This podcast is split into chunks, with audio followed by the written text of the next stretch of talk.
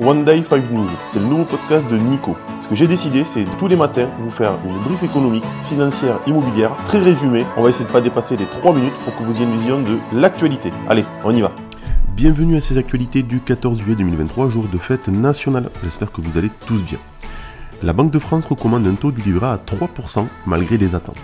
La Banque de France suggère le maintien du taux du livret à 3%, une proposition susceptible de décevoir les épargnants qui espéraient plutôt une hausse à 4%.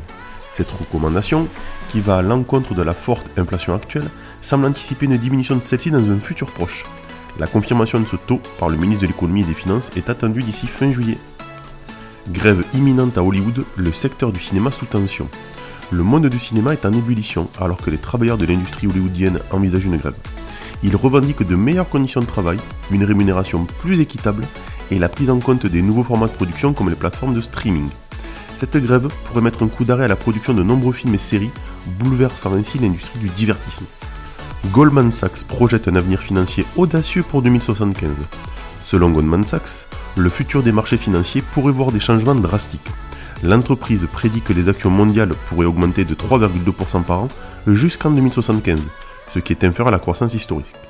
Cependant, la prévision pour les actions américaines est encore plus pessimiste, avec une croissance annuelle de seulement 2%. Leur analyse suggère aussi un possible déclin des rendements obligataires. Nissan investit massivement dans l'unité électrique de Renault.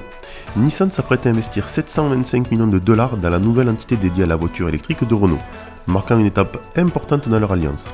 Cette opération est conçue pour renforcer leur collaboration et tirer le meilleur parti des ressources partagées dans le développement de la technologie électrique un domaine qui connaît une croissance rapide et une concurrence intense. La BCE envisage une hausse des taux après juillet.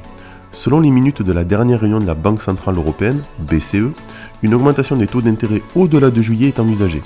Cette déclaration suggère une possible inflexion dans la politique monétaire ultra accommodante de l'institution en réaction à l'inflation persistante et à l'amélioration des conditions économiques dans la zone euro.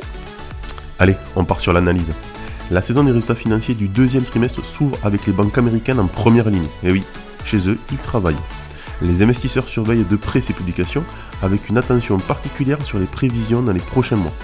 Les performances des banques pourraient offrir des indications précieuses sur l'état de l'économie américaine et les perspectives du secteur financier. Petite nouvelle aujourd'hui, à 11h42, je publierai Les Immanquables, le premier épisode de produits ou de solutions qui nous paraissent intéressants et qu'on souhaite vous communiquer. Les 5 premières, je vais les distribuer à tout le monde. Sur les autres, je vous inviterai à vous inscrire. Je vous souhaite une bonne journée, un bon 14 juillet. Profitez bien.